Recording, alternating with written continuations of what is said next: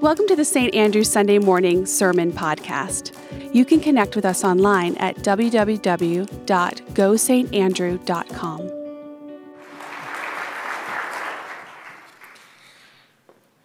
I, I, I, don't even know how to follow that. I, I, don't even know what to do at this point. Thank you so much. Um, our reading this morning comes to us from the prophet Jeremiah. We know very little about Jeremiah's early life. Jeremiah was born to the son of Hilkiah, a priest at Anathoth, a small village about two to three miles north of Jerusalem in the old territory of Benjamin.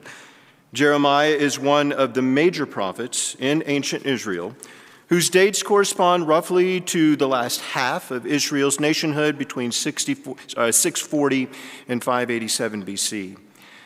Jeremiah, called to be a prophet in the 13th year of King Josiah, survived the destruction of Jerusalem in 587 BC, and we are told lived out his final years in old age somewhere in Egypt, where he was taken by refugees who sought exile there.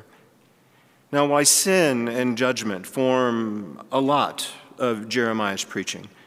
Interwoven throughout are messages of grace and salvation and hope. And this is important to keep in mind when you read the words of Jeremiah.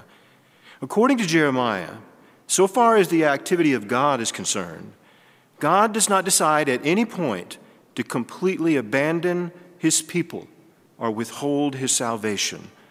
Salvation, rather, and reconciliation are always, always the aim of God and always available. These are the words that we hear this morning. A prophet fulfilling his call to bring words to his people that God will build and will plant, and that God will never, ever abandon them. Let us turn now and hear these words of promise spoken by God through the prophet Jeremiah, chapter 29, verse 10 through 14. For thus says the Lord Only when Babylon's 70 years are completed will I visit you, and I will fulfill to you my promise and bring you back to this place. For surely I know the plans I have for you, says the Lord plans for your welfare and not for harm, to give you a future with hope. Then you will call upon me and come and pray to me, and I will hear you. When you search for me, you will find me. If you seek me with all your heart, I will let you Find me, says the Lord, and I will restore your fortunes and gather you from all the nations and all the places where I have driven you, says the Lord. And I will bring you back to the place from which I sent you into exile. May God add a blessing to the reading of this word.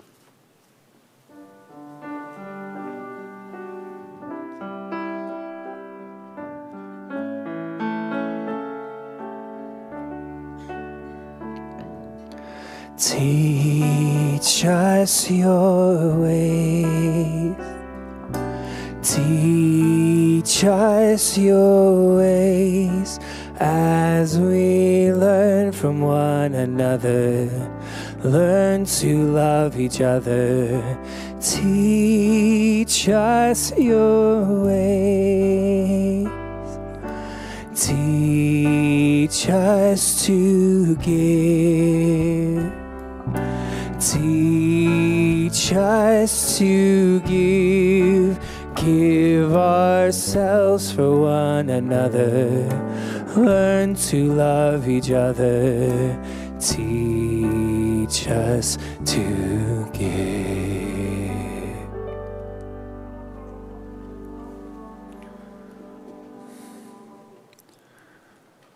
One of my favorite New Yorker cartoons depicts a, a, group of people in a small room. They're all sitting on couches, uh, staring blankly at each other, all pretending to ignore this massive elephant that is sitting on the lap of one of them on the couch. And below the caption, uh, it reads, uh, Only Alan, was prepared to acknowledge the elephant in the room. It's so true, isn't it? And there's a glaring truth that is sitting elephant like in the hearts of a growing number of people today. Perhaps it sits even in your heart. No one wants to really talk about it, but we all know that it's there. It's this uncomfortable truth. Uh, pollsters have surveyed it, experts have written volumes about it. Empty pews in a lot of churches have confirmed it, and more and more people these days are finally naming it.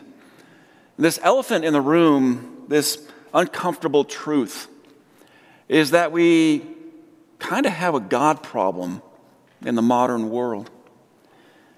It's not a problem with God so much as it is a problem with what we've made of God and what we've come to conceive of God.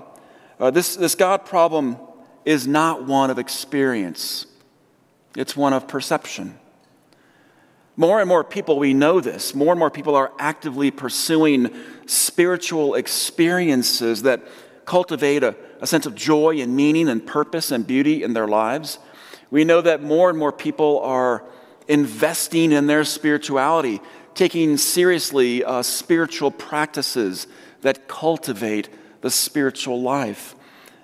They're just not doing it within the context of organized religion. 27% of US adults, that's a little more than one of every four American, now says that they think of themselves as spiritual but not religious. And that's up eight percentage points over the last five years alone. And by contrast, 63%, that's roughly two out of every three US adults, self identify as Christians. That is down from 75% a decade ago. Christianity is losing adherents at a faster rate, but still, the SBNRs, as we would call them, the spiritually but not religious, are growing. They're not living life without God, they're living life after God. Many of them can no longer reconcile the God they've been taught about, the God that they've been told about in the Bible, with their real lived experience in the world. Their questions and their doubts, their uncertainties have for too long been silenced, suppressed, shamed, condemned. So much so that uh, the elephant in the room has just gotten bigger and more harmful for them. And so their only choice was to leave the room. As a preacher, as a pastor, I, I want to ask the question what if instead of watching them leave the room, what if we were brave enough to evict the elephant?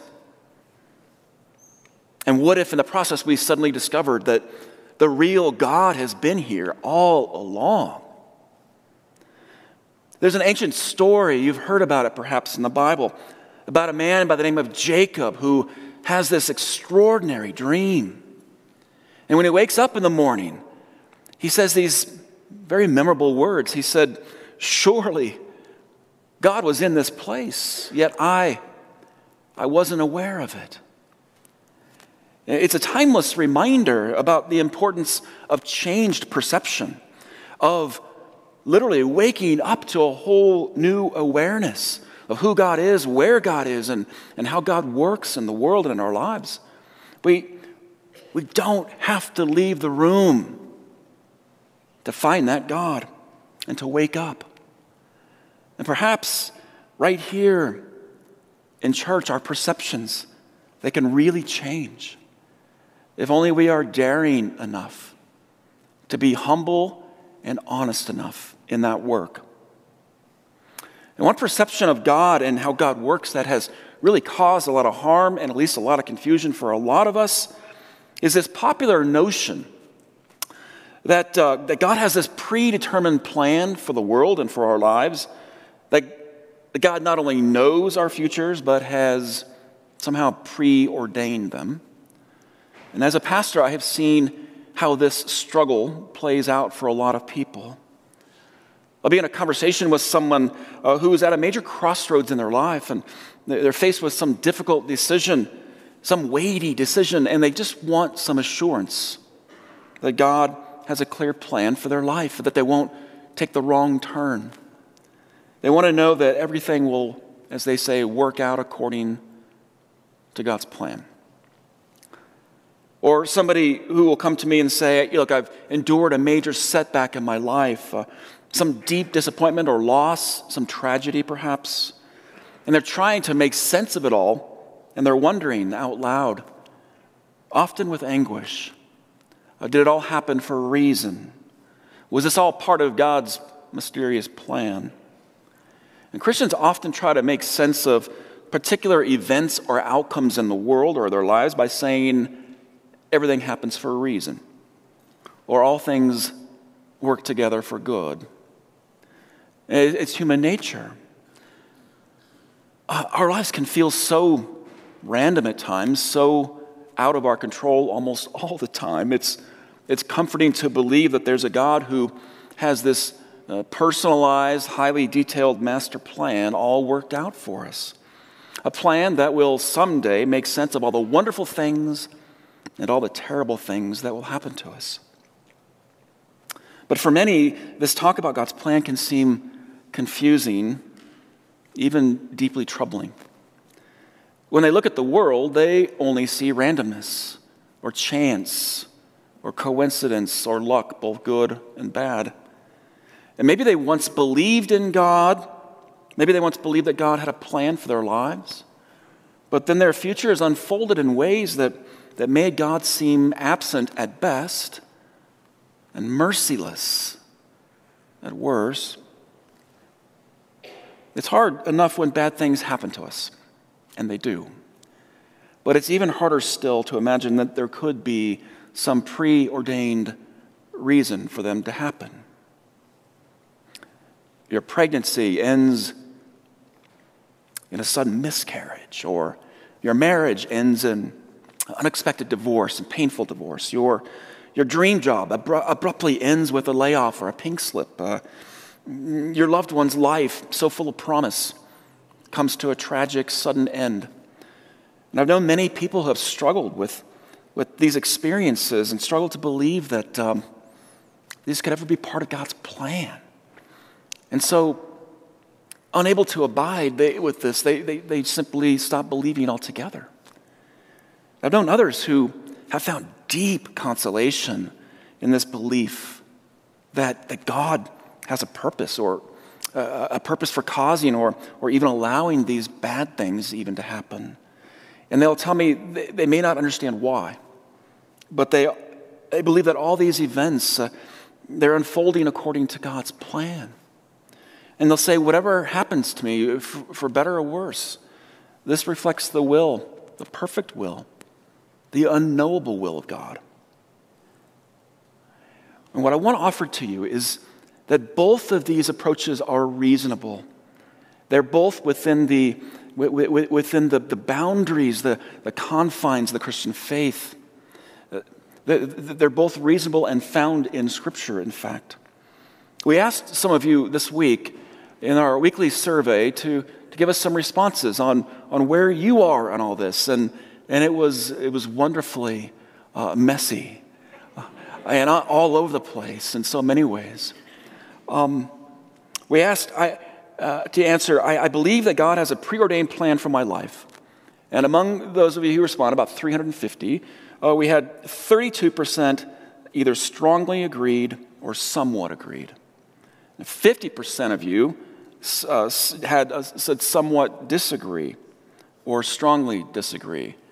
This is a good representation, I think, of where all of us can find ourselves on that spectrum. We asked, I believe God has a purpose for my life that is unfolding or evolving over time. Now, here we get more definition. 78% of you strongly or somewhat agreed with that statement. You believe that, that God, is, God has this, this, this purpose. Um, we asked you, I believe God gives me the freedom to make my own choices, to determine my own future. 89% of you strongly or somewhat agreed with that. You have freedom, agency as human beings. We asked, I, I do not believe God plays any role in how my future unfolds. 79% of you somewhat or strongly disagreed with that. So there's a sense that, that God's active in our lives, but what does it look like and how does it play out in our lives? There's a, there's a, a popular passage in, in Scripture that speaks of God's so called plan. It's found in the book of the prophet Jeremiah, and it is often on the uh, Scripture's top 10 list of passages that, that we just all come to love because it drips with this sense of divine promise that God holds our futures. This passage that you heard read this morning is, is God's word. It's spoken through the prophet Jeremiah to the Jews who are in exile, and it couldn't have come at a better time. They, at the time, were feeling futureless as a people. They had long lost the war, and in losing the war, they lost everything their homes, their community, the temple, uh, their leadership, uh, even for some, their faith. And it was a catastrophe on a national and a personal level. Their future, once so seemingly secure in God's hands, seemed to just slip through the fingers of God. It was now uncertain. They were waiting in captivity in Babylon about 500 miles from home. And they wondered, what will happen to us? Will, will things ever get better? And into this despair, Jeremiah speaks these now familiar words to so many of us. For surely I know the plans I have for you, says the Lord. Plans for your welfare and not for harm, to give you a future with hope. And there's that word, plans. One modern translation, the message translation, puts it even more clearly. I know what I'm doing, it says. I have, I have it all planned out for you. Plans to take care of you, not abandon you, plans to give you the future that you hope for. And it all sounds almost as if it's a done deal. The future is set mostly in stone, and God has it all planned out, even worked out, and everything from here on out will be worked out according to that plan. And that is comforting. There's just one problem the word plan doesn't actually appear anywhere in the original Hebrew version of this passage. What Christians have interpreted over the centuries as the word plan is actually in the Hebrew something more like thought or purpose. verse literally reads like this For I know the thoughts that I think toward you it's as if God is saying, I have something in mind for you, some hoped for purpose for your life. Time, history, your life, my life, it's all heading somewhere. It's all moving towards some thought, some ultimate aim that God has in mind for us. Martin Luther King Jr., he paraphrased often a line that was originally spoken by the abolitionist Theodore Parker. He described this purpose or aim when he said, The arc of the moral universe is long, but it bends toward justice. And he was right. He named what we all know and believe, but struggle sometimes to name that all of this, the universe itself, it's heading somewhere. History marches and tumbles and sometimes stumbles toward some higher ultimate good. Dr. King called it justice. Jeremiah calls it something else in this passage. He calls it shalom. In our translation, it's poorly translated as welfare. Shalom, what is it? Simply defined, shalom means peace, but peace is far too inadequate. We think of peace as the absence of conflict or war, but shalom is far more than that. Shalom means something like to, to make whole, to make something whole. It's, it's an experience of fullness and contentment and completion. Perhaps the closest English word that we have is something like wholeness or wellness. But even these words are too inadequate because those words don't reflect the radical and even counterintuitive nature of this word and meaning of shalom. In the Hebraic way of thinking, this well being or shalom is the result of the joining together of opposites. When you join together opposites, you make them whole, there's peace.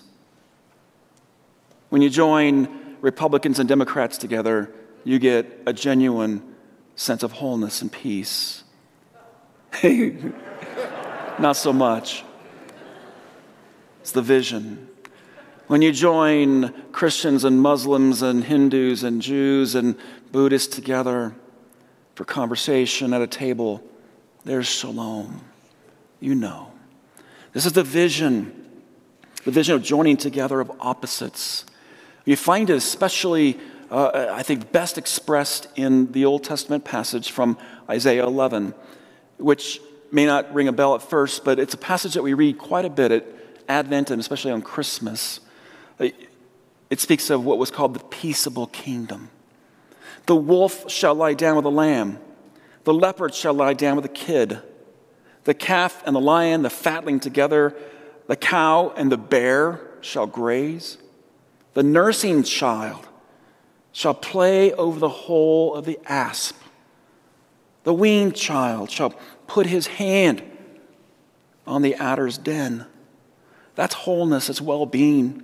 That's shalom, the joining together of opposites. And this is where the universe is headed.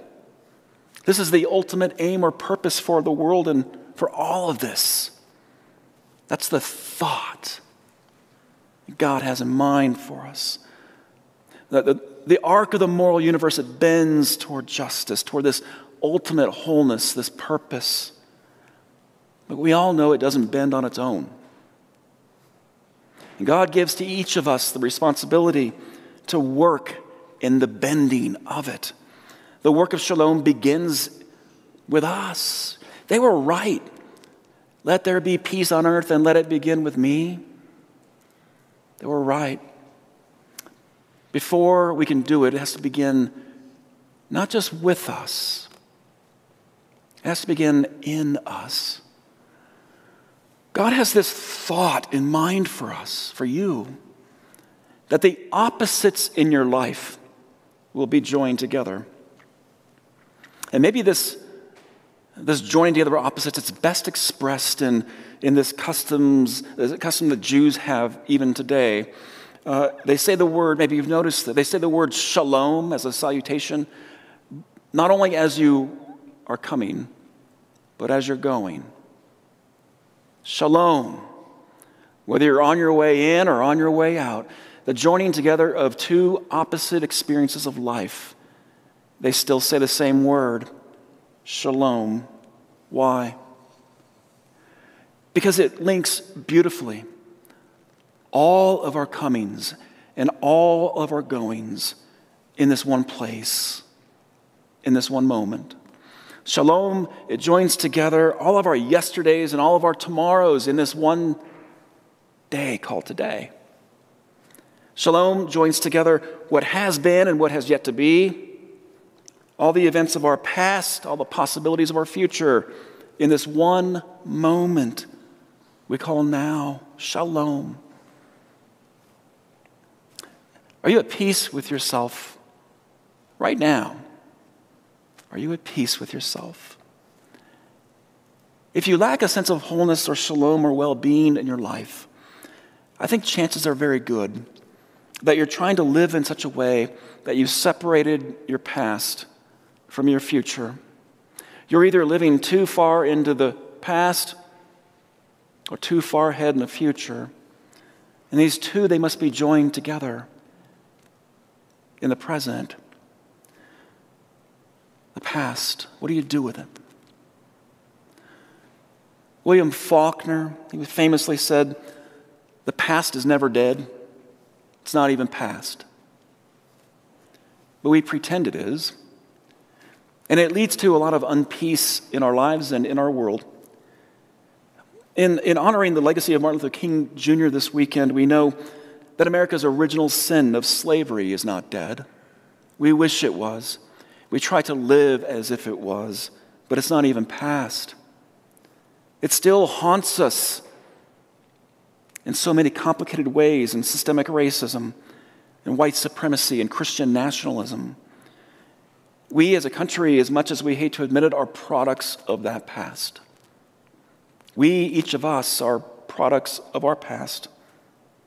Do you remember that old Chris Kristofferson song? I've quoted it many times in sermons. Uh, yesterday is dead and gone, and tomorrow's out of sight, and it's sad to be alone. Help me make it through the night. It's a sad song, made even sadder because it's just not true. Yesterday isn't actually dead and gone, nor is tomorrow out of sight. Let me explain because the God of the Bible is saying, I have, I have something in mind for you right now, some hope for a purpose for your life, your future. In this very moment, you and I are products of our past. Every past action, every decision, every experience, every occasion. We humans make, on average, about 35,000 decisions a day. Some of those are trivial. Like, should I have Captain Crunch or Rice Krispies for breakfast, right? But some are more weighty. Will I ask her to marry me? Will I take the job and move across the country? Will I go to this college or that college? Will I become a pastor or a bomb tester? There's not much difference between the two sometimes. 35,000 decisions a day. I did the math, I'm standing in front of you. I am the product of 677 million decisions in my past. Some of them were great, some of them were horrible. There were also a lot of decisions that were either made for me or decisions that people made that impacted me. And some of those were great, some of those were horrible. Every one of us is a collection of our past choices good choices, bad choices, wins and losses, breakthroughs and setbacks, successes and missteps. Sometimes we seize the day, and sometimes the day seizes us. And here we are, every one of us, right now. What are we going to do about the past? Jeremiah was speaking to his people who, in their past, made some terrible mistakes. They worshiped false gods, they neglected the poor, the widow, the orphan. They were taking bribes at the gates of the city. They got off track. They lost sight of that ultimate aim that God had given to them. Before they knew it, they found themselves in exile, far from home, far from God's shalom. Jeremiah shows up and says, doesn't have to be final. Your future doesn't have to be final, it doesn't have to be fatal. God has this, this thought in mind for you, this purpose. It's not too late to get back on track. The great preacher and activist, Reverend John Claypool, he was a friend of Martin Luther King Jr., he was an ally in the civil rights movement. He once said these very powerful words. He said, One of the most important decisions you'll ever make is what to do with the past. Will it be one thing or everything? Our past is never dead. Sometimes we make it to be everything. Sometimes, though, we, we make it to be irredeemable and we get stuck and we can't get going again and back on that track toward the aim. If true shalom, if it can only happen when we join opposites, we can only find true wholeness when we take that past for better for worse and we bring it to the here and now and we let it face up to the possibilities that God holds out for us in the future. Shalom. It is refusing to get stuck in the past and it's resisting also to live too far into the future. We do that too. We get so far ahead that we think we're living some other plan and some other dream that's not the dream that God has in mind for us. The great philosopher Soren Kierkegaard, he said the most painful state of being is remembering the future, particularly the one you'll never have. Peace, wholeness, well being, the shalom of God, it joins our imperfect past with the possibilities and promise of our future so that we can have the freedom to experience the present. And there we can choose what we will do next and how we will live and whether or not we will continue to pursue that aim or purpose that God puts before us. God gives us a choice in the matter. The survey is right that you took. God gives us agency. The, the paint on the canvas of your life is never dry. Every day, God works with the settled material of our past, with the raw possibilities of our future, and then lures us, persuades us to pick up the brush and fashion beauty in the present moment. That's shalom, that's the aim of God. For years, my kids have, have watched the long running TV show, The Office. Uh, and for dozens of years, it seems like I would just walk in the room and it's always on. Like, it's just running 24 7.